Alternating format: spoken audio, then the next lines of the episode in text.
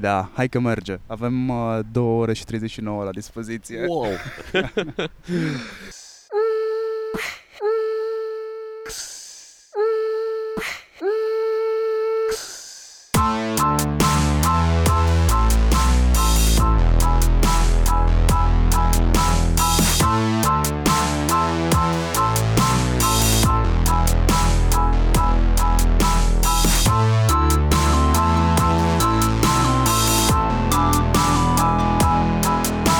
Bună dimineața, bună la amiază, bună seara. Ai mai sunt Hurduchester, așa că te las să-i saluți tu. Salut, hurduchesteri, da? Da. Andrei Radu, Eu. tu ești în fața mea.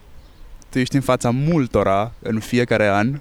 De două ori pe an. Da, hai să le spunem oamenilor uh, cine ești tu pentru industria de e-commerce și cine ești tu în România. Hai că ești, te las pe tine să-ți faci introducerea.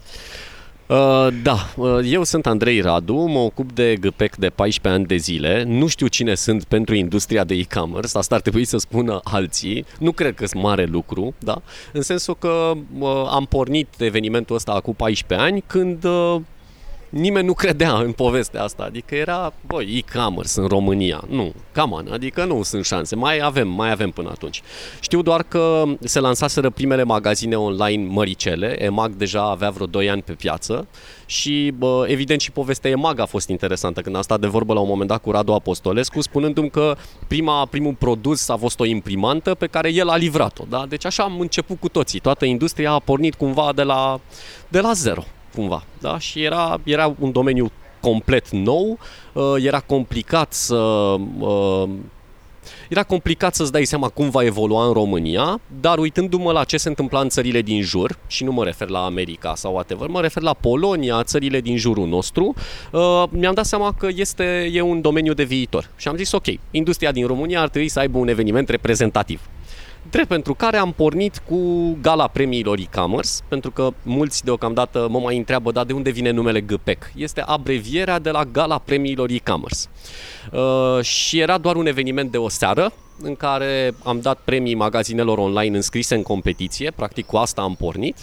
Uh, am avut probleme tehnice groaznice, țin minte că așa cum data de 8 iunie 2006, Uh, nu ne mergeau microfoanele, n-am putut să playăm niște uh, videouri și așa mai departe, dar a fost, uh, să zicem, un eveniment chinuit care a reușit să strângă în jur de 120 de persoane reprezentanți mai ales de magazine online, mai erau pe acolo Visa, Mastercard și așa mai departe.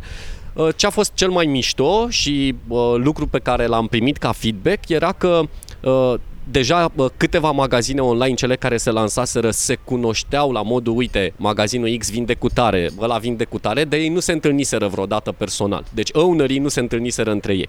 Și a fost mișto că i-am adus cumva la, în același loc și am pornit de acolo ca eveniment cumva de networking, eveniment care acordă niște premii în domeniu, după care am tot adăugat și am tot adăugat că ne-au venit feedback-uri de genul da, e fain să ne vedem o dată pe an și să stăm la networking și la povești, dar uite, hai să vedem și dacă putem să învățăm ceva și ar trebui să, nu știu, să avem o zonă de conferință, de workshop-uri, de chestiuni de genul ăsta. Și ușor, ușor am tot pus conferință, workshop-uri, școală de vară, etc., etc., drept pentru care nu ne mai numim gala premiilor e-commerce, că nu mai era nu mai era doar o gală de premii și am zis ok, hai să păstrăm titulatura GPEC. Da? Care a devenit cel mai mare eveniment din Europa Centrală și de Est. Așa se spune. De genul ăsta. În 2006 câți invitații ai avut? Sau, mă rog, câți oameni ai avut în sală? În jur de 120. Și anul ăsta la Teatrul Național din București Peste câți 1000. ai băgat? Peste, Peste 1000. 1000, da. Uh, a crescut cu câte 100 pe an? Uh, nu, n-a fost neapărat o medie de genul ăsta, adică știu că în al doilea an am avut în jur de 200, uh, în al treilea an 200 și un pic, după care cred că numărul de participanți a evoluat odată cu industria. Da, adică pe măsură ce piața a început să crească și să devină semnificativă uh, și oamenii erau din ce în ce mai interesați să participe la eveniment. A devenit un business. Este un business reactiv sau creativ? Când mă refer la creativitate, mă refer la a crea ceva din proprie inițiativă și când mă refer la uh, reactivitate, uh, mă leg de ceea ce ai spus mai devreme când ai spus că a început să existe o nevoie de mai mult să ne cunoaștem. Deja vă cunoșteați din industrie da. și ați vrut să învățați unii de la alții. Tu ai venit cu ideea asta sau a venit publicul și GPEG s-a transformat în ceea ce este astăzi prin reactivitate, a reacționat? Am reacționat. Deci ideea a venit și de, de cele mai multe ori uh, feedback-ul vine de la public. Da? Adică atunci când există o nevoie, tu cumva reacționezi și aduci sau cumva uh, răspunzi acelei nevoi.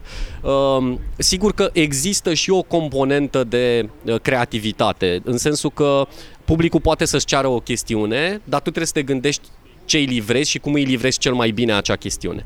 Uh, și da, am pus accent foarte mult pe speakeri internaționali, pentru că veneau cu un know-how de afară și puteau să-ți spună, uite, ce s-a întâmplat la noi, urmează să se întâmple și aici. În general, cam asta e. Ce se întâmplă în Statele Unite, acum 14 ani de zile, se întâmpla la noi după 10 ani. Acum deja se întâmplă la noi după, nu știu, 3-4 ani, adică timpul s-a, s-a scurtat. Uh, deci e, e cumva și un business reactiv și un business creativ creativ, um, partea, de, partea legată de tipul de școală de vară, de exemplu, uh, n-a fost ideea nimănui, a fost ideea noastră.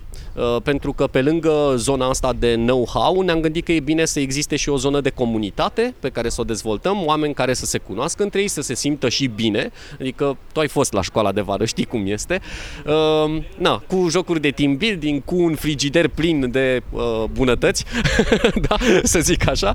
Uh, frigider plin de networking. Plin de networking, da, uh, care a devenit un personaj, se, se numește frigiderul Gâpec. Uh, da, deci există și componente componente uh, care sunt creative, există și partea legată de competiția magazinelor online cu care am pornit în primă fază. Uh, nici nu știu să existe în Europa o competiție similară. Adică, da, se dau premii către jucătorii implicați în uh, e-commerce, dar se dau premii pe, nu știu, 5 criterii, 10 criterii, ne adunăm membrii juriului, stăm la un pahar de ceva și spunem, da, cu tare ar trebui să câștige. Ori la noi sunt 200 de criterii, prin care auditezi fiecare componentă a unui business online. Competiția n-a renunțat la ea, încă Niciodată. se numește gală, da? Și faci premieri. Da. Ai 200 de criterii. Da. Nu o să te pun să enumeri nici măcar jumătate dintre ele. Enumerăm, te rog frumos, 5 criterii. O să le spun importante, dar noi știm că sunt must-have, că nu te mai poți descurca fără ele, dar pe care magazinele online încă nu le respectă 14 ani mai târziu. Of, da, sunt, din păcate sunt. Uh, sunt chiar mândru de întrebarea asta. Da, e, e o întrebare foarte bună. Ideea e în felul următor. Nu știu dacă ți-aș putea spune 5 criterii, ți-aș spune 5 grupe de criterii, pentru că conțin mai multe elemente. Uh, partea legată de uh, usability, de user experience. Uh, indiferent cât de multe există, acele criterii sunt publice pe site-ul nostru. Le poți consulta în orice moment, gratuit și așa mai departe. Indiferent cât de astfel de lucruri există și pe site-uri din afară și așa mai departe, încă văd magazine online care nu le respectă. Uh, de pildă, uite, hai să-ți dau acum un exemplu concret. Uh, cum crezi că este mai bine pentru un consumator, pentru un client? Când tu ai un magazin online, hai să nu zicem că este un super brand, adică nu e cunoscut. Uh, cum e mai bine? Să-l obligi să-și creeze un cont ca să poată să placeze comanda sau să-i dai posibilitatea să placeze o comandă și fără crearea unui cont? Tu ce crezi? Mă duc în magazin și comand la teșghea fără să-mi fac cont în magazinul respectiv, da? Trebuie să fie la fel de simplu ca atunci când vreau exact. să-mi cumpăr o banană de pe stradă când n-am mâncat nimic astăzi. Exact. Dacă sunt uh, înfometat și vreau fucking banana aia, nu mă pune frate să-mi dau credențial, nu mă pune să-mi aleg o parolă cu caps, cu punct și uh, virgulă Corect. și mai nu știu ce, că mă face mai nervos de atâta. Corect. E, din păcate, la un astfel de criteriu sunt multe magazine în România care încă n-au înțeles că este bine să nu-l obligi pe client să-și creeze un cont atunci când trebuie să plaseze o comandă. Explicația lor fiind, da, dar noi îi luăm adresa de mail și vrem să facem după aia marketing și vrem să-i trimitem newslettere și așa mai departe. Ok, sunt cumva de acord cu chestiunea asta, dar ar trebui să-l lași să-și plaseze comanda și la final, în pagina de thank you, să-i spui, ok, uite, pe viitor, ca să-ți fie și ție mai ușor, să nu-ți mai introduci adresa de domiciliu de 1000 de ori sau adresa de facturare și așa mai departe, setează-ți o parolă, ți-ai creat un cont și pentru chestia asta îți dăm și, nu știu, 10% voucher, discount, whatever, pentru următoarea comandă. Deci e cel mai simplu să faci chestia asta în pagina de thank you, din păcate există magazine care încă nu o fac după 14 ani de zile. Sunt multe Și magazine. este, și este, cum să spun, un element banal, adică e o chestie de common sense până la urmă. Uh, întorcându-mă la grupele de criterii, că de fapt auditul pe care îl facem ține de uh, partea legată de user experience, adică cum se descurcă utilizatorul pe site-ul tău, cât de ușor e procesul de cumpărare, cum își identifică produsul, cât de bine documentat e produsul, poze, descrieri și așa mai departe, dar auditul continuă și cu chestii, să zicem, unele tehnice, de tipul SEO, cât de bine e indexat uh, site-ul tău în Google sau în motoarele de căutare, să nu zic doar Google, uh, cu criterii legate de securitate, cât de safe este site-ul tău. Acum, na, majoritatea site-urilor au inclusiv acel HTTPS pentru că Google le-ar fi penalizat dacă nu îl aveau. Eu încă accesez zilnic cel puțin două site-uri și sunt Care n-au random, HTTPS. Da, și sunt random care n-au HTTPS-ul ăla și e un fucking certificat care te costă cât 10 dolari Sau pe nu an. te costă nimic. Există te și costă certificare gratuită, doar trebuie să implementezi codul respectiv. Uh, și apoi intrăm și în chestiuni legate de prezența ta în social media, unde tu ești expert. Nu știu de ce nu ești membru în juriu. Ar trebui să fii membru în juriu. Te rog la frumos, GPEC. trebuie să iei uh, uh, trebuie să iei trebuie să ții cont practic de ce ai spus acum. Cu siguranță, deci rămâne, e o promisiune. Rămâne, de anul ăsta ești acolo. Mai, mai nou scopul meu este să obțin promisiuni. Nu, hai să nu zicem o promisiune. Este un, o certitudine, este Bine. un dat. Da. Perfect. Important e să ai timpul necesar. Uh, o să mi-l fac pentru voi. Ok, mulțumesc. Uh, Deci prezență în social media, campanii de email marketing, uh, uh, nu știu, toate nebuniile astea de cum este site-ul tău perceput de către utilizatorul final. Ceea ce nu facem, și povesteam noi un pic mai devreme, uh, nu ne interesează de pildă cifra de afaceri, Adică nu audităm business-ul cuiva, deși au fost oameni care ne-au spus ar trebui să luați în calcul și chestia asta, știi? Adică cifra de afaceri. Și de ce nu o luăm în calcul? Pentru că, pe lângă faptul că e irelevantă, cum povesteam, poți să ai cifră de afaceri de nu știu cât și să n-ai profit deloc sau să fii în pierdere. Uh, am, am avut și situații în care pe aceeași firmă uh, proprietarul firmei respective avea două business-uri, adică avea un magazin online și o agenție de dezvoltare web. Eu nu aveam de unde să știu cât realizează cu agenția, cât realizează cu magazinul online. Și astfel de situații sunt destul de frecvente în piață și atunci nu audităm business-ul, audităm doar partea de front-end, ceea ce vede utilizatorul, cum se descurcă el în site și așa mai departe. Din cele 200 de criterii, schimbi ceva Întotdeauna. Da, este, e un sistem dinamic pentru că lucrurile se schimbă în viața de zi cu zi în mediul online. Dacă acum, uh, nu știu, uite, acum 10 ani de zile n-aveam niciun criteriu care să analizeze prezența ta pe mobile. Da? În momentul de față avem criterii dedicate pentru zona de mobile, pentru că da, s-au schimbat lucrurile, 70-80% din trafic îți vine de pe mobil. Deci automat e important cum site-ul tău arată și cât de optimizat este pentru device-urile mobile. Deci cumva ținem uh, pasul cu tot ce se întâmplă la nivel internațional, dar și cu specif- specificul, specificitățile pieței din România. Pentru că într-un fel, uh, în Statele Unite site-urile arată într-un fel, în România arată mai bine decât în Statele Unite, deci e, e o diferență între zona asta uh, și atunci trebuie să vezi ce se pretează pentru publicul din România. Dar ne uităm pe toate standardele uh, internaționale. ai plusat la capitolul speaker când vine vorba de JPEG. Mulțumesc. Aduci oameni, da, e... Anul ăsta ți-am zis, băi, în sfârșit, JPEG-ul pe care eu îl știu de vreo 3 ani doar, îl știu palpabil, adică am pus mâna pe el și am văzut Da. da. ce înseamnă și știu ce înseamnă și din spate în organizare. Am zis, bă, în sfârșit evenimentul ăsta arată cum trebuie să arate Cum după trebuia să 14, arate, da. da, după 14 ani. Și aici nu vorbesc doar de speakeri, vorbesc despre un eveniment căruia de la an la an nu prea mai am ce să îi reproșez în niciun fel, da?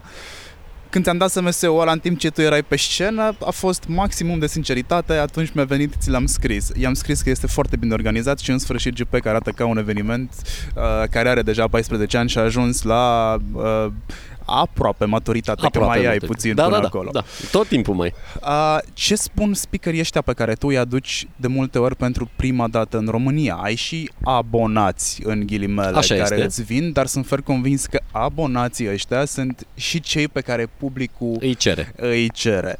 Uh, Îl avem aici pe... Carl Gillis. Exact. Deci omul ăla nu, ne- nu face prezentări. Omul ăla face stand-up comedy în contextul e-commerce. Așa este. Cred că este singurul la care am văzut că toată lumea intră în sală. Și, și toți sunt hands-on da, acolo. dar nu știu exact ce vor oamenii ăia. Știi, vor partea amuzantă sau vor exact partea practică de care el râde. Omul le spune pe față, știi? It's a shitty job. Don't do that, don't do that, don't do that. Corect. Și vine cu contraexemple. Dar la cei care vin prima dată în, în România, când le povestești, cu siguranță le faci o introducere în piața Evident. de e-commerce, că nu au un overview asupra Corect. Asupra României pieței. în mod specific, da. probabil că au asupra Europei de Est. Da. Când ajung și când pleacă, care sunt părerile lor? Uh, în- De cele mai multe ori sunt uh, impresionați, sunt plăcut surprinși de ceea ce se întâmplă, pentru că da, uh, percepția din afară este la modul ok, România, o țară mititică, ce poate să știe despre e-commerce, adică cât de mare să fie piața respectivă. Și da, le fac acel debrief, știi, și le spun oamenilor, uite, uh, volumul de piață a fost atât anul trecut, avem cam atâtea magazine online. Nu sunt impresionați, gândește-te că mulți vin din fie din Statele Unite, fie din UK, unde piețele sunt mult mai mature și atunci normal că ne percep ca fiind o piață la început de drum. Însă sunt impresionați de uh, magnitudinea evenimentului. Nimeni nu se așteaptă să găsească o sală cu aproape, nu, nu 1000 de oameni, 800 de oameni în sală, restul pe la expo și așa mai departe uh, și să fie atât de avizi de informație oamenii. Uh, uite, mă întrebau niște speakeri uh, la ediția de, de acum din mai, îmi spuneau, ok, care e nivelul de uh, cunoaștere a limbii engleze? Uh, aveți traducere simultană, oamenii vor înțelege. Și au rămas impresionați și de chestia asta, pentru că românii, da, știu engleză, spre deosebire de, nu știu, Polonia, Cehia. Și nu o spun cu răutate, ci pur și simplu ăsta e adevărul. De ce? Că n-am avut, știi, explicația. Mulțumim Cartoon Network. Mul- Mulțumim Cartoon Network, exact. N-am, n-am fost dublați cumva și am avut subtitrări. Uh, dar overall, percepția lor este, deci când vin, vin cu așteptări mici, la modul ok, e un eveniment de e-commerce, voi vorbi acolo și când pleacă sunt wow, that was an amazing show. Uh, deci cam asta e percepția în, în ultimii ani de zile.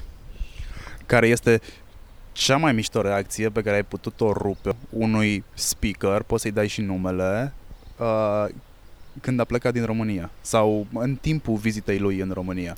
Păi, uh, acum în mai, uh, cea mai mișto reacție a fost de la John O. Elderson, care mi-a dat, uh, n- nu plecase încă din România, am fost după GPEC Summit și am făcut un tur cu speakerii străini, uh, evident să vadă Castelul Bran, Castelul Dracula, da, adică na, Peleșu și Râșnovu uh, și în timp ce era încă în România mi-a trimis un mail uh, cu subiectul wow, Exact așa era și cred că mi-a scris un singur rând sau ceva de genul ăsta la modul băi, nu știu ce să-ți spun. Adică a fost totul amazing, wow, this is it. Și ăla a fost, na, cel mai fine feedback, când un om îți scrie un rând care te atinge acolo unde trebuie să te Chiar cu atingă. ultimele litere din uh, alfabet. Exact, chiar cu ultimele litere din alfabet. Da, Atât wow. mai rămusese, probabil. Exact, exact. Bun, mă bucur să aflu asta. Uh, ce înseamnă să fii partener GPEC? Pentru că de-a lungul timpului, cred că anul ăsta a fost apogeu parteneriatelor pentru, pentru, pentru GPEC. Am văzut uh, branduri noi, am văzut abordări noi. La voi în eveniment nu se merge foarte mult pe activare, probabil dintr-o frică, adică cumva e-commerce-ul încă este la cravată Așa. și ne sugrumăm cu cravata, când ar trebui să fie ușor mai relaxată lumea, știi? Și întrebarea este cum accepti un partener? Pentru că știu că faci triere, nu te asociezi cu oricine. Cine este GPEC? Cine trebuie să fie partenerul GPEC în contextul ăsta? Uh, în, în principiu, prima, prima chestiune la care ne uităm și la care ne asigurăm este să aibă un renume ok în piață ca partener, adică să știm că, băi, na, nu vine cineva care uh, astăzi este, mâine nu este sau a dat un tun de curând și eu mă asociez cu el, nu fac chestia asta. Și a doua chestiune extrem de importantă este să le spun partenerilor, și asta a fost provocarea anului ăsta, să le explic că nu trebuie neapărat să urce pe scenă și să vorbească de ale lor, adică vrute și nevrute, cât de frumoși suntem și ce deștept suntem noi. Să le spunem oamenilor că în conferințe Uh, se practică momentul sponsorului, Momentul sponsorului, dar exact. este ușor mascat de o prezentare a sponsorului despre companie. Ăla e momentul când de obicei majoritatea oamenilor din sală Yes. își fac Sau de își lucru. fac de lucru. Da. Își dau un mail sau alte chestiuni. Exact. Și e foarte mare provocarea să-i spui omului că nu. Deci ori facem o prezentare care are cumva legătură cu brandul tău, dar vii și Dar cu care să livreze insight-uri. conținut. Exact. Exact. Și am văzut asta, cred că uh, am fost surprins de uh, un băiat de la Orange, cred că la un moment dat, cred că Orange Da. a fost partener într-unul dintre ani. Este partener și acum. Uh, probabil, Da. n-am fost atent. Acum vreo 2 ani, acum un an, când încă Da. făceați la Crystal, Da, da. Și m-am fost dat pe spate de prezentarea băiatului de acolo. Nu mai țin minte numele. Alex Volocaru. Da. Și foarte tare. Așa ar trebui făcute momentele astea. Corect. Iar tu încă te lupți cu ele? Eu încă mă mai lupt cu ele, da. Adică sunt, e, o, e o mentalitate nu neapărat specifică pieței de e-commerce, specifică oricui și sunt convins că orice organizator de evenimente se luptă cu chestia asta, uh, pentru că sponsorii în general își, e, e ca, e, pentru ei e ca și cum ei și-au cumpărat acele 20 de minute, da? sau 30 sau câte îi dai pe scenă și atunci el are dreptul să spună orice și să facă absolut orice. Ne dându-și seama că de fapt își creează lui un rău, creează un rău audienței pe care o plictisește, creează un rău evenimentului. Deci este de fapt un lose-lose-lose scenario. Da? Și atunci spui, băi, decât să faci chestia asta, noi cu asta ne luptăm. Să le spunem, ok, vino și livrează conținut. Evident că vei vorbi despre tine un minut și o să spui, eu sunt reprezentantul companiei X, da? Și ne ocupăm cu următoarea chestiune. Dar după aia vino și livrează conținut pentru că oamenii așa te țin minte. Altfel o să, o să fie iar, exact cum spuneai, a fost acel moment al sponsorului, nici nu mai știu cine a vorbit, nu știu cine e băiatul ăla, nu știu ce a vrut de la noi și nu e ok. Deci, e, efectiv, e pierdere. Se vorbește foarte mult despre conținut. Mersi că Da. mi-ai servit-o. Ne- con- Contentul sau conținutul multimedia, cum eu cred că este corect să-l numim, uh, conținut poate fi orice. Corect? Este de fapt o traducere, zic eu, anapoda din limba engleză, dar are sens în contextul ăsta. Se vorbește de el de vreo trei ani a început să se vorbească despre el și e din ce în ce mai mult pe buzele tuturor. E un buzzword Pentru unii, da. sau este un... Uh, nu știu cum să-l numesc. Este într-adevăr mingea din teren cu care se joacă meciul. E foarte important. Deci zona de conținut e extrem de importantă, lăsând asta cl- clișeul clasic, content is king. Ok, am mai avut un speaker care a zis, da, content is king, dar contează și cum îl distribui, adică fără distribuția uh, optimă, iar n-ai făcut nimic, dar conținutul e extrem de important din multe puncte de vedere. Gândește-te că Google te indexează dacă ai conținut bun. Da? Uh, Gândește-te că utilizatorul tău, când vorbim de e-commerce, nu pune mâna pe produsul X fizic, da? dacă tu nu știi să îl descrii din toate punctele de vedere, că de ai spus foarte bine conținut multimedia, nu vorbim doar de text, vorbim și de imagini, vorbim și de video și așa mai departe, uh, dacă nu știi să îl descrii cât se poate de simplu, ca să înțeleagă produsul respectiv ca și cum l-ar avea în mână, atunci da, pierzi la capitolul ăsta. Um, Dacă ne uităm, uite, uh, când Apple a lansat uh, MacBook Air, ăla cel mai subțire, pentru prima oară, uh, nu s-au rezumat doar la a spune grosimea lui este de 1,2 cm. Nu, au pus într-o poză un pix lângă el și au spus e mai subțire decât un pix. Și când au apărut cu el pe scenă, l-a scos dintr-un plic. Și l-au scos dintr-un plic. Ăla este conținut. Asta înseamnă chestia asta, adică să știi să-i spui omului că specificațiile tehnice sunt reci, da? Adică, bun, e bine că le ai, trebuie să le ai. Pe fișa de produs e și obligat legal să le ai, dar trebuie să-i dai omului un context, trebuie să înțeleagă de unde, dacă chestia respectivă îi, răsp- îi răspunde lui nevoilor. Eu le dau exemplu, apropo de Apple, majorității le dau, uh, dau exemplu lansarea de produse noi sau lansarea de servicii noi ale Apple. Să vezi cum arată site-ul în momentul ăla și pagina de produs. Chiar dacă nu ești fan Apple, De, e, e Exact, interesant, e ce e- trebuie. e foarte interesant, nu e foarte interesant, e wow, e un Corect. fel de magie acolo pentru că te-a captat atât de tare pagina aia de produs încât pentru 5 minute, 10 minute cât inspectezi tot mai ales dacă nu ești specialist, ești captat, nu mai există pentru tine nimic în jur, Așa nici e. Android, nici nu mai există absolut nimica. Și dacă ești în domeniul nostru, dacă faci comunicare, dacă faci marketing, dacă faci evenimente, uite-te, domnule, la conferințele lor, că ei au Corect. dat tonul pe, pe, pe, pe domeniu, uite-te și ia carnețelul în mână, ceea ce făceam la un moment dat, luam carnețelul în mână și sc- număram cuvintele că pe care ei le foloseau, de câte ori foloseau acel cuvânt, amazing, wow și așa mai departe și apoi după aia te duci pe pagina de produs să vezi cât din, con- cât din ceea ce spun în prezentare Se regăsește se acolo. regăsește în site și sub ce formă. Și mă uitam acum după specificațiile noilor uh, OS-uri să intri pe site să vezi cum arată site-urile. Ok. Mind-blowing. Mi se pare că în momentul ăsta trăim niște vremuri pline de conținut fără conținut. Um, da, Aș vrea să mă contrazici sau să-mi întărești. Nu, îți, îți interes chestiunea asta. Da, pline de conținut fără conținut. Mulți sunt cei care... Uh, uite, chiar am florit chestia asta. Multe funcții de tip content writer, content manager, content creator, content whatever, da? Uh, nu erau acum 3 ani, 4 ani de zile, dar acum este, de-aia ți-am spus inițial că este și un buzzword, adică cumva oamenii sunt, băi, da, content, content, trebuie să facem content. Dar nu este de fapt conținutul potrivit, adică, uite, și asta știu chiar de la tine. Vorbeam la școala de vară uh, despre Facebook-ul GPEC, da? Mai ții minte? Da. În, în care ziceai, băi, e ca un avizier de chestii despre voi și atâta tot, da? Și tu, de fapt, nu te adresezi uh, comunității voastre și nu, nu vii cu chestiuni uh, in- interesante pentru ei. Ei bine, spun eu că am uh, schimbat lucrurile, se poate observat. și mai bine, sunt de acord, uh, dar am zis, băi, uite, specialistul mi-a zis, așa este. Da, ideea este că trebuie să comunici cu oamenii pe ce interesează pe ei. Și era și regula aia de 80% uh, conținut pentru ei și 20% da, trebuie să-ți faci și promovare, trebuie să mai ai și tu o ofertă ca magazin online și așa mai departe. Dar uh, mulți încă n-au înțeles chestiunea asta. Eu am avut, uh, uh, am avut norocul unui bun prieten care mi-a zis chestia asta acum vreo 2 ani de zile la școala de vară și zis, da, are dreptate. Hei, sunt aici să ajut. Corect, corect, corect. Și în continuare conținutul lipsește din Lipsește din site-urile peisaj. pe care uh, voi le analizați din punctul de vedere al celor 200 de criterii pe care vi le setați în fiecare an. Câte site-uri analizați pe an?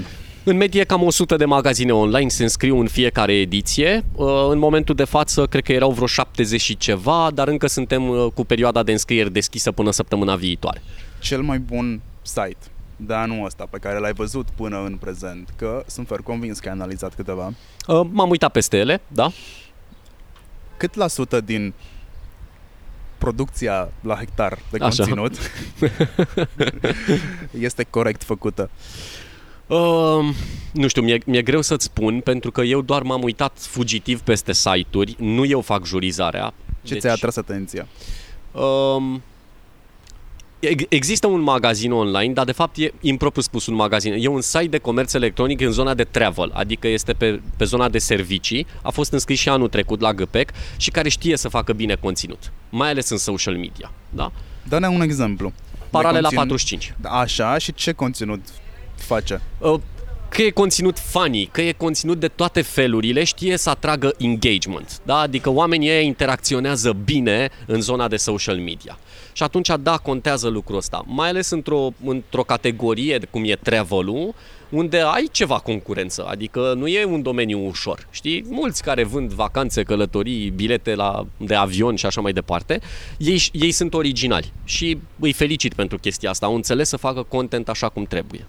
Chiar dacă uneori, chiar dacă uneori au fost și luați peste picior, uh, chiar dacă uneori au fost și uh, dați în judecată, că au avut o chestie cu scosul la vot, o campanie de genul ăsta. Da, aia mi s-a părut good PR. Exact, până la În urmă, contextul respectiv, ai- PR-ul depinde foarte mult de context. corect. Nu există un how-to PR pe care să, pe care să aibă niște liste pe care, mă rog, niște liste, niște to-do-uri pe listă pe care să le bifezi. Există niște to-do-uri de bun simț, eu mă bazez foarte mult pe common sense, dar în contextul respectiv, that was good PR. Corect. Uh, eu l-aș fi exploatat mult mai mult de atât. Da, de acord cu tine. Aș fi mers până într-acolo încât aș fi făcut ad-uri cum am fost dați în judecată. Avem dosar penal și toate alea. Mai ai timp cu toate astea să... Să te duci la vot. Exact, să te duci la vot. Știi, un motiv Da. în plus să mergi uh, la vot. Care este cea mai enervantă întrebare pe care poți să o primești și o primești de-a lungul timpului în fiecare an? Puh, Habar n-am. Um, nu, chiar nu, chiar nu cred să fie o întrebare atât de enervantă. Hai că-ți spun eu una care Zim. mă enervează pe mine ca să ai un punct de plecare. Așa. De unde vezi e-commerce peste 10 ani? Da, mă, ne, ne, corect, ok. Nu e neapărat enervantă, să știi. E greu de răspuns la ea, adică la modul dracu știe pe românește. Nu, în sensul că îl văd crescând, dar e greu să estimezi niște cifre. Adică peste 10 ani se pot întâmpla multe și sunt multe chestiuni care țin de context. Adică, na, dacă e război în lume, dacă nici nu știi cine ne mai conduce peste 10 ani și așa mai departe, dacă cenzurează cineva zona de tranzacționare online, you never know, da? Ce regim politic am putea să avem care să se gândească și la astfel de chestiuni. Se mai poate vorbi despre inovație în 2019? Adică de unde poate să apară inovația în e-commerce? Mai este ceva ce n-a fost testat? Este Cu ceva siguranță. ce îți lipsește? Cu siguranță. Întotdeauna vei vorbi despre inovație și, în principiu, toată zona de inovație vine din dezvoltarea tehnologiei. Da? Pentru că, uite, acum nu știu câți ani de zile nu vorbeam despre mobile. Acum vorbim despre mobile. Peste ceva timp o să... Am, am început deja să vorbim de augmented reality, de artificial intelligence, de tot felul de chestii de genul ăsta. De Alexa, de Internet of Things, da? O să comande frigiderul pentru noi uh, sticla de lapte sau, mă rog, berea sau vinul pe care îl bei, pentru că ai rămas fără. Uh, Deci, cu siguranță va exista inovație. Uite, sunt magazine online care speculează partea asta de uh, AR, de augmented reality, în, în zona de fashion, cu cabine virtuale de probă și așa mai departe. Deci sunt lucruri pe care tot timpul le poți aduce în plus. Nu, nu se va opri chestia asta. Singurii care marșează de multă vreme deja pe AR sunt fix Apple și cred că au niște date Și probabil se vor duce în direcția și aia din ce în ce mai da, mult. deci bagă foarte mult pe AR, încă nu există aplicații pentru asta, pentru augmented reality. Eu țin minte că am testat augmented reality înainte să existe ideea de augmented reality în România. Cu ce anume? La TIF Așa. făceam comunicare prin 2011-2012, nu mai țin minte exact.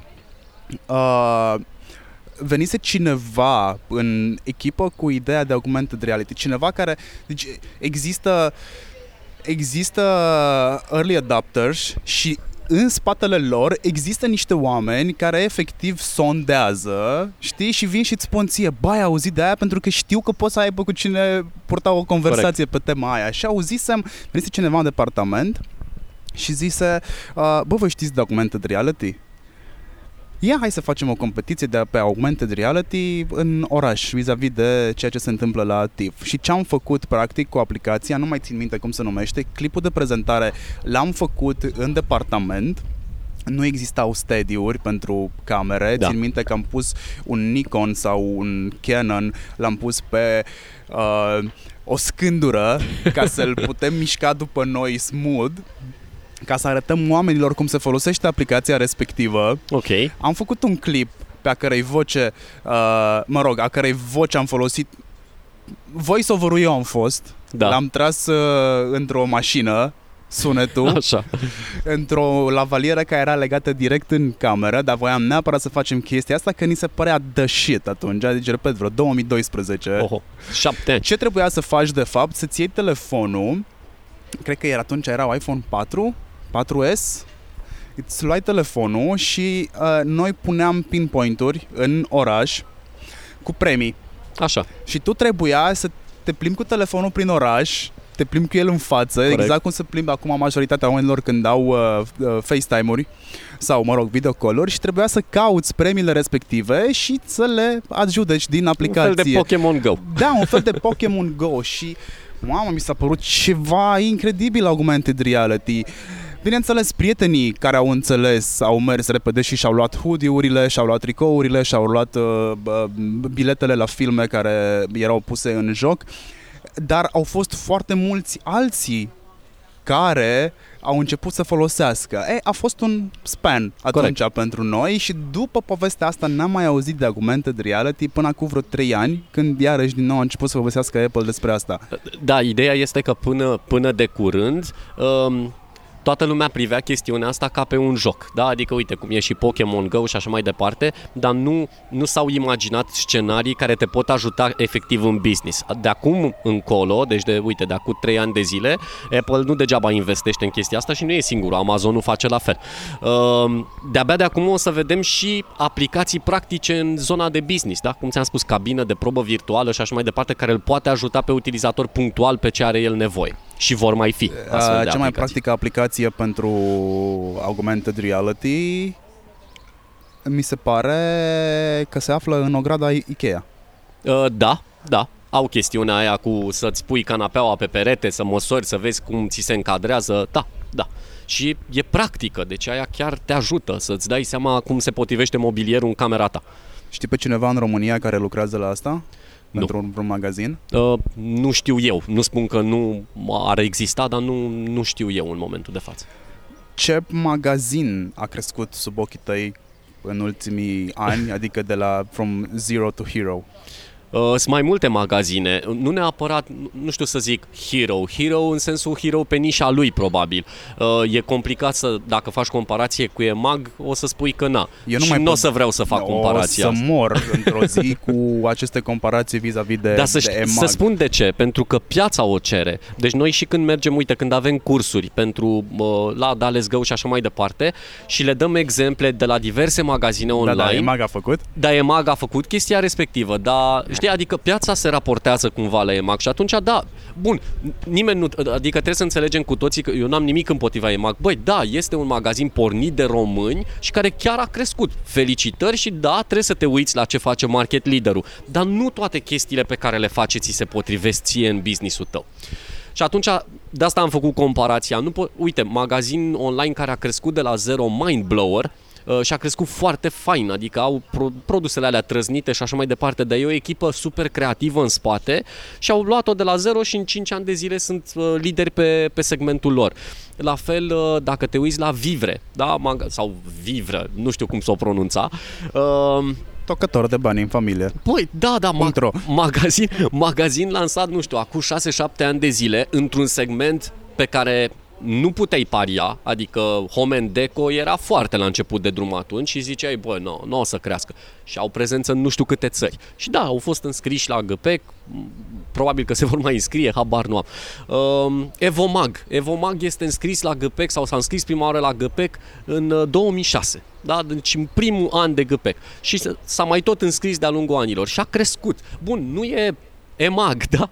E Evomag. Dar este un magazin care a rămas pe piață, e un magazin matur, uh, nu a vândut business-ul, nu a dat faliment. Deci sunt astfel de exemple de, de business-uri care chiar funcționează și cresc. Mă așteptam să-mi zici ceva și de Lensa, pentru că Și de Lensa pot să spun, uite, am uitat. Lensa e un caz extraordinar, adică e, e From Zero to Hero. Exact.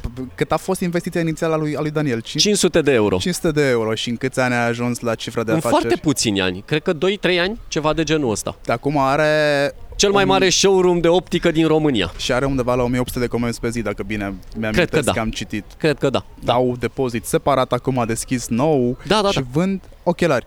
Și vând doar ochelari. Și gândește-te că au pornit, deci business-ul cu 500 de euro de la o discuție cu trei fete la o cafea sau bere sau ce-or fi băut uh, și fetele ziceau că n-au de unde să-și ia lentile de contact că ar vrea să aibă din alea nu neapărat de vedere, din alea estetice, să zic așa, uh, că ar vrea să aibă ochii lui uh, Angelina Jo- Jolie, un acel indigo verde, whatever. Și asta a făcut de la lentile de contact a pornit. Și acum, uite, vinde ochelari și așa mai departe. Dintr-un business, deci un un, o singură, un singur tip de produs. Da?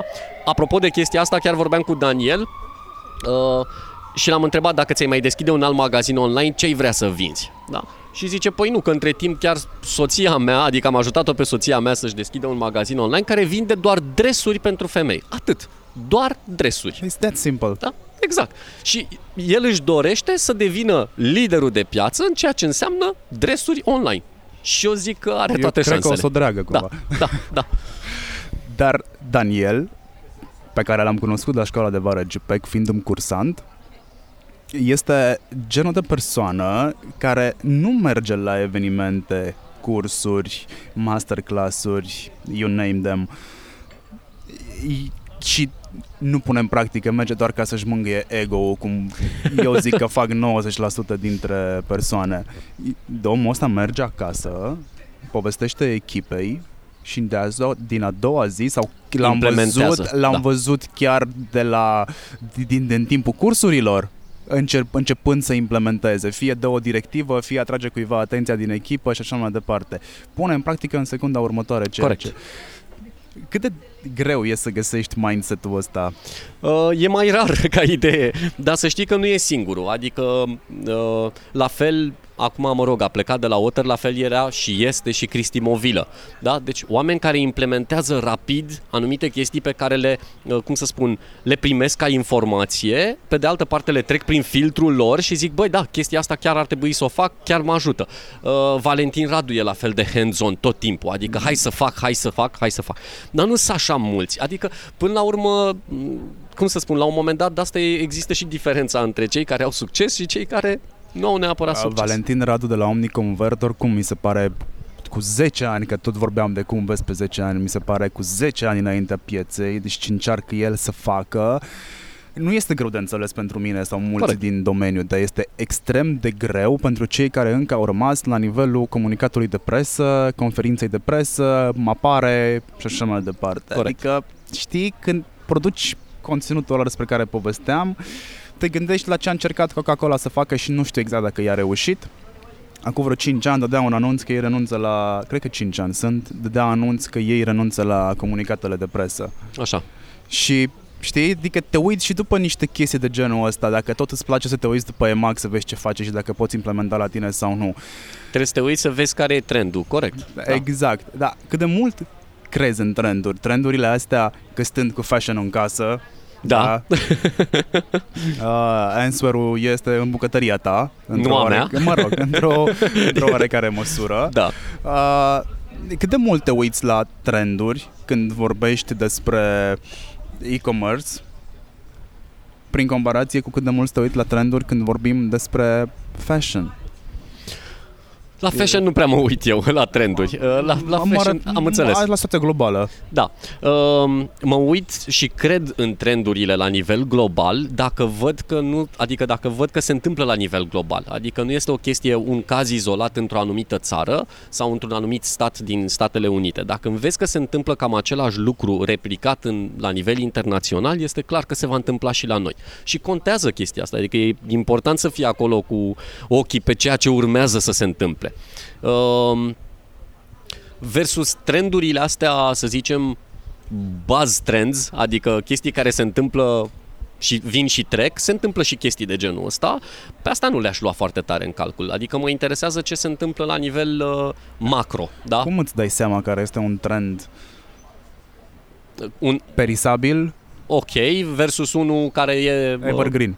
Evergreen. Uh, păi e destul de simplu. Dacă trendul ăla evergreen îl are în centru pe consumator, adică la modul îi face viața mai ușoară, cu siguranță ăla se va întâmpla. Dacă este o chestie de genul, nu știu, uh, în sezonul ăsta se poartă galben, dacă mă întrebai de fashion, cu siguranță chestia aia va fi doar pentru un sezon, va fi sezonieră și se va întoarce peste alți 4-5 ani, 6 ani, că știi cum e, e ciclică toată povestea asta.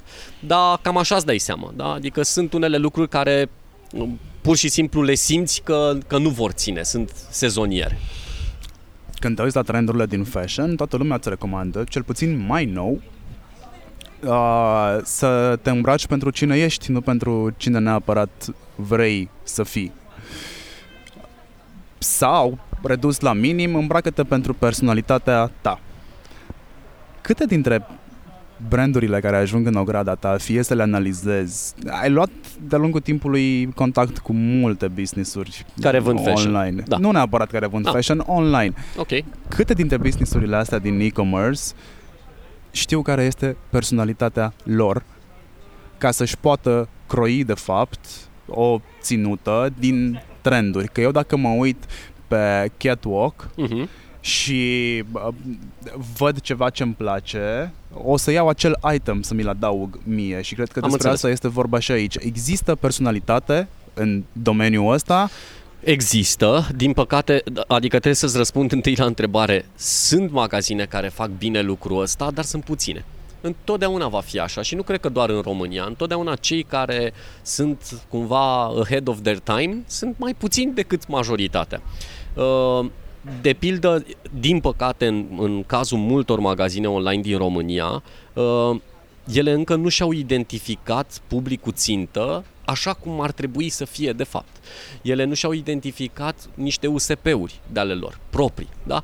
Și chestia asta o văd la, la cursuri, la workshop-uri, uh, toate spun, ba da, am USP-uri, uite, am transport gratuit la peste 150 de lei, da? Este unique selling proposition. Fac, nu este, da? Adică, uh, pentru că toate magazinele au transport gratuit la peste X lei. Nu contează cât este acel X lei. Pragul ăla poate fi 100 sau 200. Nu, tu trebuie să vii cu o chestie care chiar să, să poate nu neapărat unică, că e greu să găsești o chestie super unică, dar o chestie originală cu care utilizatorul să se identifice și să te țină minte. Da? Um, și le mai dădeam exemple de lucruri, uh, de, uh, de magazine online care au astfel de USP-uri pe care ei înșiși ca servicii le-au inventat. De pildă, nu știu, când a fost atunci marea nebunie cu deschiderea coletului la livrare, cine a inventat și știm cu cine, nu o să mai zic, dar da, ăla este un USP. Adică, băi, eu inventez un serviciu pentru tine utilizator și spun, da, la mine poți să deschizi coletul la livrare dacă nu ești tu sigur că produsul corespunde realității. Nu intru în discuție vis-a-vis de cât de mișto este sau nu acest USP. Da? În sensul că s-ar putea chiar să provoace damage zonei de comerț online, pentru că e ca și cum ai pune paie pe foc că s-ar putea să nu fie safe ceea ce primești prin online, știi? 75% este cash on delivery. Din păcate. De ce vorbim despre e-commerce în contextul ăsta? Că mie mi se pare că avem comenzi online, punct, nu e-commerce. Um, e, e, e foarte complicat de spus aici. Adică sunt mai mulți factori pe care i-aș vedea drept motive pentru care se întâmplă chestiunea asta. Și asta pornind de la uh, cum, hai să ne gândim cum au ajuns majoritatea românilor posesori de card. Simplu. Cu pentru forța. că ai fost obligat. Da? Nu pentru că ai vrut tu chestia asta, ci pentru că ți s-a spus, domne, de astăzi salariul ți-l iei pe card. Și evident ce se întâmpla? Mă duc cu cardul la ATM, scot salariul, pentru că eu aveam o cultură de cash în minte, și eu îmi scot salariul că nu stau eu cu plasticul ăla, da? Deci asta a fost prima chestie. Făcând o chestie cu forța, automat există o reticență, există o... Da, oamenii sunt încă au cultura cash-ului. A doua chestiune, rețeaua de uh, POS-uri, de comercianți care să accepte plată prin card s-a dezvoltat foarte greu. Ok, în momentul de față aproape în orice mall sau aproape la orice magazin, deși cred că sunt magazine, buticuri de colț, de cartier, care nu sunt dispuse, care nu sunt dispuse să plătească un comision pentru a avea acel POS. Uh, da, ne-am dezvoltat destul de greu partea asta de infrastructură, de nu știu ce. A treia chestiune, când vorbim despre e-commerce, există, nu știu cât este mit sau adevăr, dar există o percepție a consumatorului că în momentul în care plătește online prin card, magazinul online nu mai tratează cu prioritate comanda lui. Da, asta este cel mai tare mit. Și l-am văzut uh, l-am văzut uh, scos în evidență de persoane la care nu te-ai fi așteptat. Corect. Chiar Corect. printre early adopters. Da, așa este. Și hai măcar să explicăm de ce e mit. Îți dai seama că nu stă niciun comerciant să vadă, domne, ăla mi-a plătit prin card, ăla mi-a plătit cu cash, pe ăla îl prioritizez, pe ăla nu. La el e comandă, se livrează și așa mai departe. Că s-o fi întâmplat accidental, la modul, bă, a plătit la cu cardul și eu am avut o problemă de curier sau whatever și ți-a venit mai târziu. Nu trebuie să te gândești că, băi, cineva ți-a vrut ție rău. De fapt și de drept s-a întâmplat, dar este. Ce e important este că e o percepție în mintea consumatorului. Și altă percepție, și asta a rezultat din uh, uh, studiul pe care l-am făcut cu cei de la iSense anul trecut, altă percepție este că produsul pe care îl comanzi de pe site nu corespunde în tocmai realității. Și asta se poate întâmpla. Adică depinde Știi cum e? O poză poate să fie foarte mișto, o poză de produs. Hei, s-a întâmplat și, și de la Vivre. Știu ce a ajuns în, da. în cutia mea. Iată, da? Deci poza pe site într-un fel și produsul în sine e altfel. Uh, sunt motive. A, al, un alt motiv, uh, cât de ușor este să-ți recuperezi banii de la bancă dacă ai fost fraudat. Deși, hai să fim serioși, procentul de fraudă este 0,001% în România, adică chiar nu... Uh, sunt pe niște grupuri. Da. Ce, să nu spui de frauda cu astea nu cu de Facebook? fraudă. nu, sunt pe niște, sunt pe niște grupuri uh, de e-commerce, uh, de oameni care au servicii care se încadrează în, servi- în sfera IFN-urilor. Da. Uh, nu știu, Mones sau Mhm. așa mai departe. Ideea este că în momentul în care serviciul ăsta are un glitch în matrice, Da. Există niște steguleți acolo care se ridică. Dacă m- m- tu încerci să fraudezi sistemul, dacă au senzația că tu nu poți să justifici suma aia de ma- mare de bani pe care ai încărcat-o dintr-o Corect. dată în card și așa mai departe. Dacă, uite, chiar a fost o situație zilele, săptămânile trecute uh, cu Revolut. Da, cumva devenise ușor celebră în bula mea. Persoana nu-și securizează tranzacțiile online, cineva clonează cardul, Da. îi se scurg niște mii de coco din cont, iar Corect. persoana respectivă nu are răbdare să înțeleagă ce s-a întâmplat, automat s-a îndreptat către deținătorul serviciului. Da. Știi? Mhm. Și a fost o epopee întreagă în care oamenii încercau să explice, știi, e vina ta Că nu-ți pe securizezi. că nu ți-ai, securizat, că nu ți-ai securizat odată uh, m, ceea ce deții. Da. Doi, deci mama dracului tu consumator și asta am observat-o în România la modul general și 90% dintre cazuri clientul încă mai are senzația că este stăpânul, știi? Exact cum se întâmpla în 90 ceea ce este total greșit. De ce, de ce nu, nu există răbdare din partea clientului ca să afle unde a fost problema? De ce clientul uită, are pretenția ca brandul să-l considere persoană, nu cifră, Da. iar când este viceversa, clientul persoană consideră brandul cel mai mare inamic al lui. Nu știu să-ți dau o explicație de ce. E, e în se cultura întâmplă noastră. Se și- întâmplă. Și următorul pas pe care îl face clientul nemulțumit este mai nou să se ducă pe avizier, pe Facebook, Da. să arate un degețel, cu siguranță nu ăla pentru like, Corect. așa, și apoi se îndreaptă către niște prieteni pe care îi ia Îi montează în, îi cumva. montează și le arată uh, secțiunea de review-uri din colțul respectiv. Adică Da. dacă stai să te uiți pe paginile de Facebook sau pe grupurile unde există consumatori ai unui serviciu sau unui produs, o să vezi că 90% dintre oamenii ăia c- sunt cu un hate și cu un Așa este. deget care nu mai face nimic altceva decât să arate încolo către persoana vinovată. Deci, Cum poți să faci business într-un astfel de context? Ca, ok, îi educăm să facă e-commerce, să plătească cu cardul uh, și chestiile astea cu creșterea plății cu cardurile uh, mi se pare așa o chestie super umflată pentru că eu mi-am crescut uh, plățile pe care le fac anual cu cardul. Da, voi fi, voi fi plecat de la 10 lei de test și am ajuns probabil la 1000 de lei. Da. Dar aia nu înseamnă că a crescut rata de De plată de prin penetrare, card. da, da, da, da. știi? Și atunci ave- avem scepticismul care vrea să ne facă rău. De acolo vine și povestea cu plătesc cu cardul, nu o să-mi livreze la timp. Exact. Uh, nu o să primesc uh, produsul pe care l-am văzut pe site sau dacă îmi iau uh, țeapă de la bancă și îmi țin banii în bancă și îmi iau țeapă, uh, eu nu mai recuperez banii. Știi? De, de, știi? Cum poți să faci față scepticismului ăsta? Păi, în, pri- în primul rând, prin a educa publicul cu chestiile astea. De pildă, A educa nu este și el un buzzword?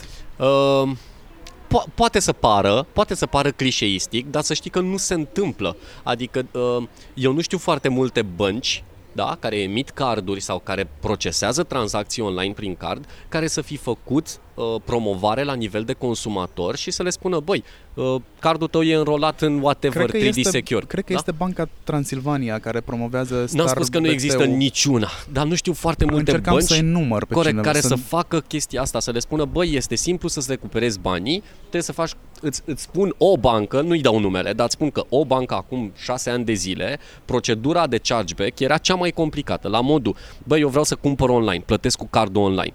Dacă mi-au dispărut banii de pe card, știu că mi-i recuperez de la tine, dar cum? Păi trebuie să veniți la noi în sucursală, să faceți o cerere scrisă, deci nu să ne dai ceva pe mail sau chestiuni de genul ăsta. Vii, scrii cu pixul frumos un formular, după care uh, analizăm uh, ce s-a întâmplat și după ce se rezolvă disputa, acel chargeback, mai așteptați 30 de zile să vă primiți banii înapoi.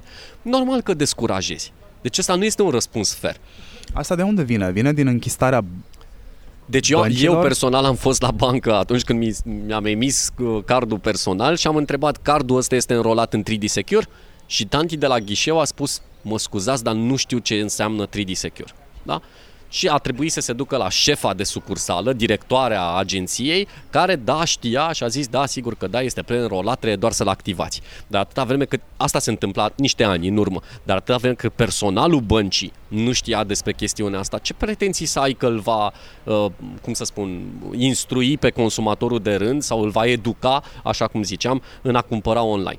Deci asta există lipsa asta de, uh, adică lipsa de informare, știi? Și a- atâta vreme cât omul nu are toate datele, normal că este sceptic. Deci el o să fie plin de scepticism, o să zică, băi, nu, mă complic cu chestia respectivă. E sceptic din cauza background-ului cultural, sociocultural sau este sceptic pentru că s-a ars odată sau s-au ars niște prieteni sau a citit el undeva online? Uh, Eu tind să mă duc către prima variantă. Sunt de acord cu tine și eu zic că ține de bă, generațiile cu background-ul de, dinainte de Revoluție, mai ales dacă te uiți la bă, puștanii de astăzi, care sunt complet diferiți față de noi. Adică la modul, băi, nu e o diferență foarte mare de vârstă, nu, da, frate, sunt în altă lume, deci oamenii ăia sunt complet diferiți, sunt cu tehnologia în mână de la 2 ani, de la 3 ani, da, cu tabletele în mână și așa mai departe, sunt complet open-minded. Și atunci, da, să sperăm că odată cu ei, lucrurile astea se vor mai schimba în bine și pentru, și pentru următoarele generații, știi? Bun, hai că am analizat destul de multe pe, pe e-commerce. Spunem care sunt planurile pentru... E clasica întrebare. Așa, ce Și urmează pe aici viitor, îți nu? Dau, da, îți dau uh, shameless promo time. Ce vrei să faci? Hai să povestim puțin înainte de a face shameless promo ce înseamnă școala de vară JPEG. Eu fiind unul dintre... Băia, că, a, ce asta, Și mă? mare E- fentă, nu? Hai, Marian, nu vii să fii trainer la școala de vară JPEG? Bă, hai că vin, dar ce e aia? Ok, dar cred că cel mai bine ar trebui să răspunzi tu la întrebare după ce ai fost trainer. În sensul de ci- cum ți s-a părut? Că eu după aia îți spun care a fost conceptul, dar cum ți s-a părut? Față de așteptările cu care ai pornit din București. Bun, hai să îți spun ce am înțeles după deja, cred că 2 ani de prezență, Da, cred că da. în care am fost și Ăsta e al trainer treilea. și spectator. da, deja sunt chemat. nu știai?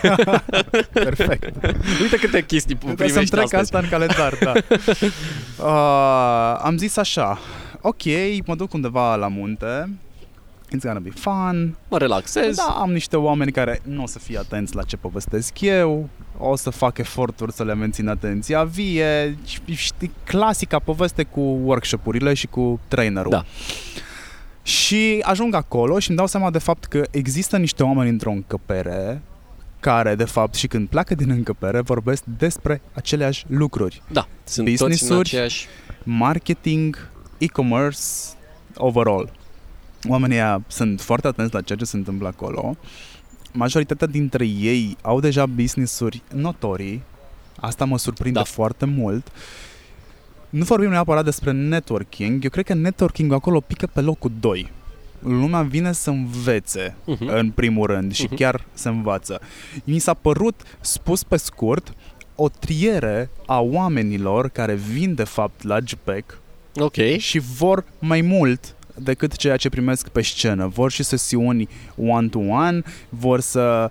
Uh, trainerii în contextul ăla chiar se implică în businessurile oamenilor. Da. Și aici pot să mă dau pe mine exemplu, sunt destul de prins de întrebările pe care le aud Și ești la și cafea, de ești la... exemplele care mi Mhm. se cer și dacă m-ai antrenat într-o discuție plăcându-mă oricum ceea ce fac, automat mai ai acolo și ai sfaturi gratuite și poate chiar implementare. Super tare. Asta văd eu că este Păi cam școala de vară. ai, ai, uh, ai sintetizat-o bine. De aici a pornit ideea, pentru că indiferent cât de mult ai vrea să, să poți să livrezi într-o conferință, nu ai cum să livrezi atât de multe.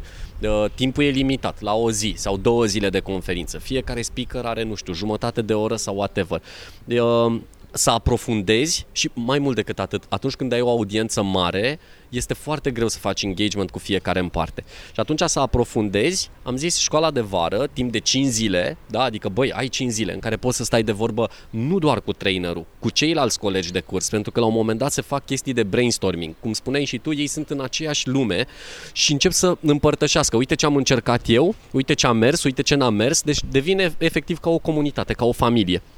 Uh, și atunci, timp de 5 zile, da, ai timpul necesar să faci chestiunea asta. Și da, prima parte a zilei este partea cu workshop-uri uh, în care intri în detaliu. Plus, noi am am limitat uh, numărul de participanți, chiar dacă aș putea să-i cazez la nu știu câte alte pensiuni prin zonă, nu o să mă duc niciodată cu mai mult de 50-60 de oameni acolo. Pentru că altfel devine o conferință și nu vreau chestia asta, vreau să interacționeze fiecare cu fiecare, cu trainerii și așa mai departe. Deci este cumva Uh, a zice eu, un mix între uh, conținut uh, practic, adică conținutul ăsta de calitate în care, băi, stai într-o încăpere și îți permiți nu ți-e rușine, nu ți-e jenă ca la o conferință, zici, mamă, mă trezesc și eu să pun o întrebare. Nu, îți permiți să adresezi o întrebare directă sau să spui, uite, noi am încercat cu tare chestie și n-a funcționat. Ce îmi recomand să fac? Da? Deci e odată partea de conținut practic, e odată partea asta de comunitate, de community, pentru că toți cei care au fost la școala de vară au rămas prieteni și țin legătura între ei și se văd chiar fără noi în București, la o bere sau orice altceva. Ehm, și este vorba și de distracție. Pentru că nu poți să înveți altfel decât distrându-te. Da? Și... Într-adevăr. Hai să ajungem înapoi la JPEG. Spunem okay. următoarea ediție când o să aibă loc. Ai deja niște speakeri puși deoparte. Da. Sunt convins de asta. Ce se întâmplă? Păi următoarea ediție GPEC este pe 4-5 noiembrie. Ambele zile sunt zile de conferință, nu vor mai fi workshop-uri cum au fost acum în mai, deci ambele zile sunt zile de conferință, ambele la TNB, la Teatrul Național, ambele în sala mare a Teatrului Național. Uh, hai să spun, îți spun și niște speakeri în premieră, da? Opa!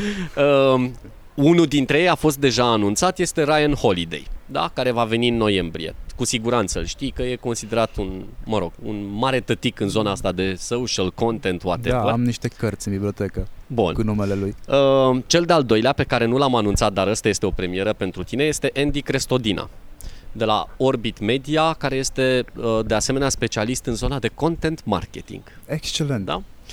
Uh, iar cel de-al treilea Uh, și urmează să-i anunțăm, cred că săptămâna viitoare pe toți și să pornim înscrierile pe site, este Vitaly Friedman de la Smashing Magazine și care de asemenea este un bun specialist în zona de content și user experience. Smashing Magazine îl am în bookmarks din de când am început eu să intru în lumea asta a antreprenoriatului de prin 2012-2013 pe acolo. Tare.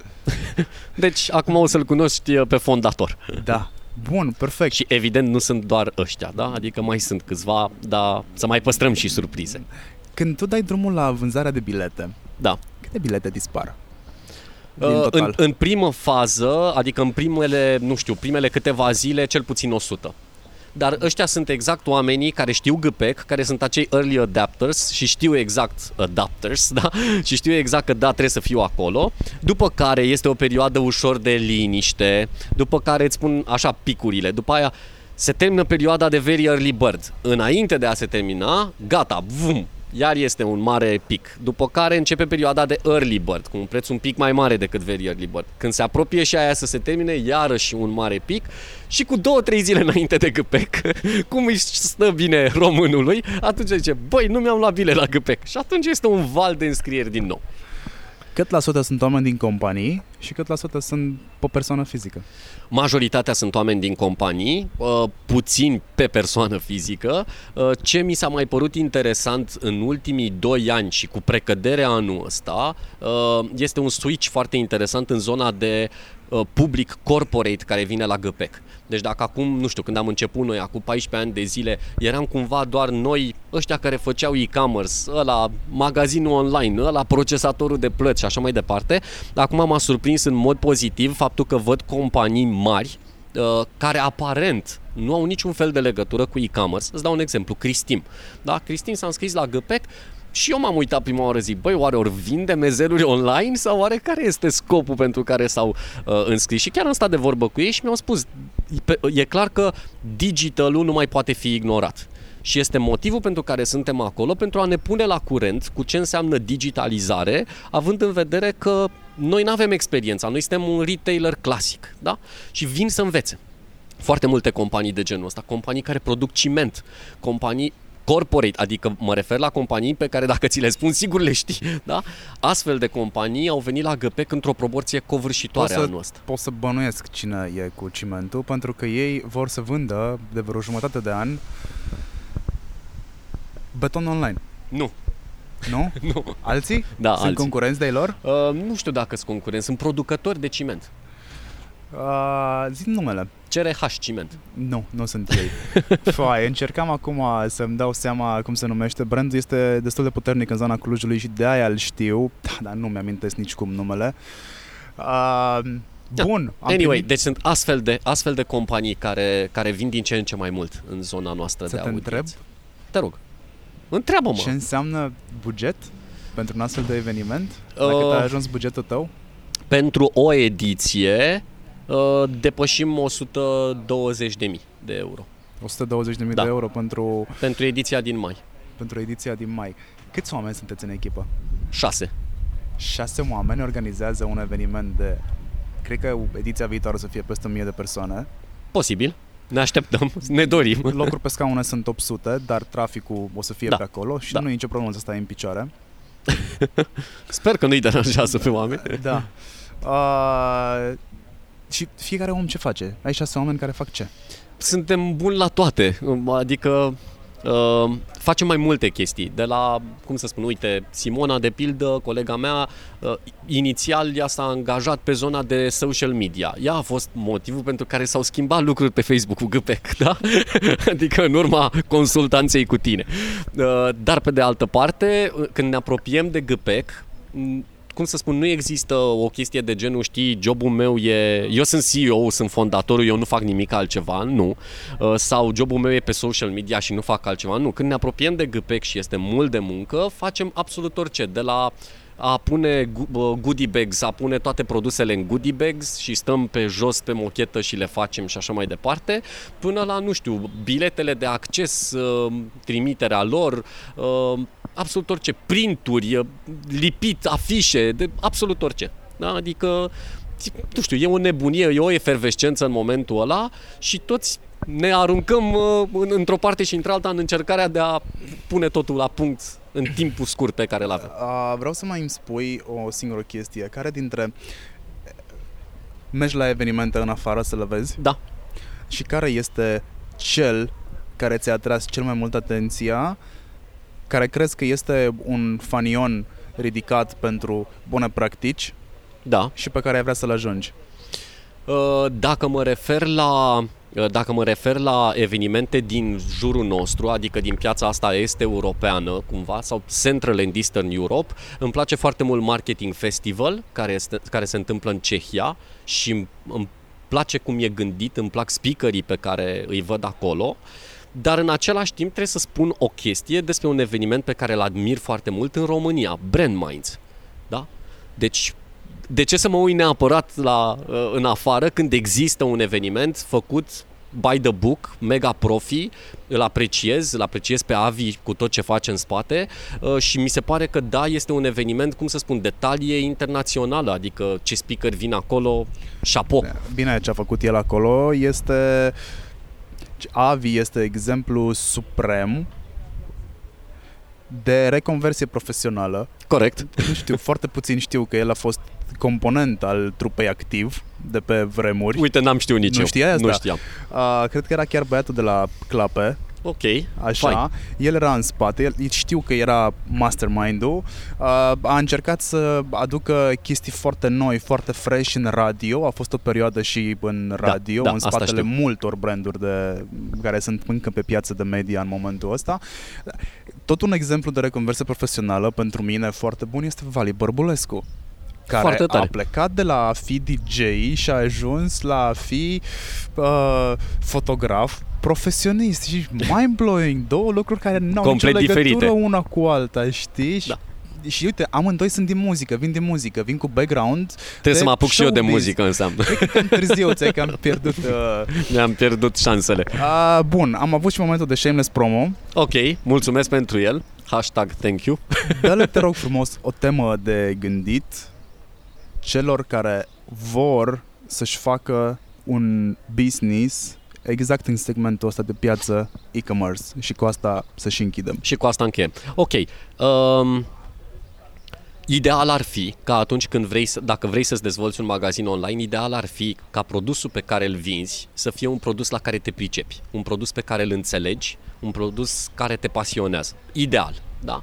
E greu să vinzi, eu de pildă n-aș putea să vând fashion cum ar putea să vândă Raluca Fashion, da? Pentru simplu fapt că nu, nu sunt atât de fashionable, da? Hai să le explicăm oamenilor că tot am adus în Ok. discuție uh, Answer. Raluca este soția ta, care Da. este country manager La Answer. Exact, măcar să se înțeleagă de ce. Uh, Deci asta ar fi prima chestie. Ideal ar fi să înțelegi foarte bine produsul. A doua chestiune, încearcă să-ți găsești, chiar bă, citeam un articol uh, în nu mai știu ce publicație din afară vis-a-vis de cum să-ți identifici produsul pe care să-l vinzi. Adică cum să-ți alegi produsul. Cel mai bine este să nu vinzi produse foarte ieftine, cel mai bine este să nu vinzi produse foarte scumpe, cel mai bine este să nu vinzi produse neapărat super brand pe care le mai aduc și alți concurenți. Deci cele mai bune produse sunt produsele non-brand de o valoare medie cu o marjă de adaos rezonabilă. De pildă, nu știu, um, fotolii ergonomice sau scaune ergonomice, chestiuni de genul ăsta. Dacă vrei să vinzi Apple, no, bă, Samsung, whatever, o să ai concurență foarte mare pe zona asta și e complicat. Deci asta, din nou, o altă chestie e să-ți identifici frumos produsul, să te uiți la concurența pe care s-ar putea să o ai, adică să analizezi, domne, cât e de permisivă piața și să-ți negociezi contractele cu furnizorii, să-ți negociezi uh, contractele cu uh, serviciile de curierat și așa mai departe. Intri în marketplace din prima sau nu? Uh, Poți să intri din prima, Aici Deci- mă refer exact la EMAG. te referi exact la EMAG. Da, poți să intri din prima, poți să intri și fără să ai un business online, adică fără să ai un site al tău, doar să ai firma și să nu uh, trebuiască să ai o prezență online. Deci poți să intri din prima.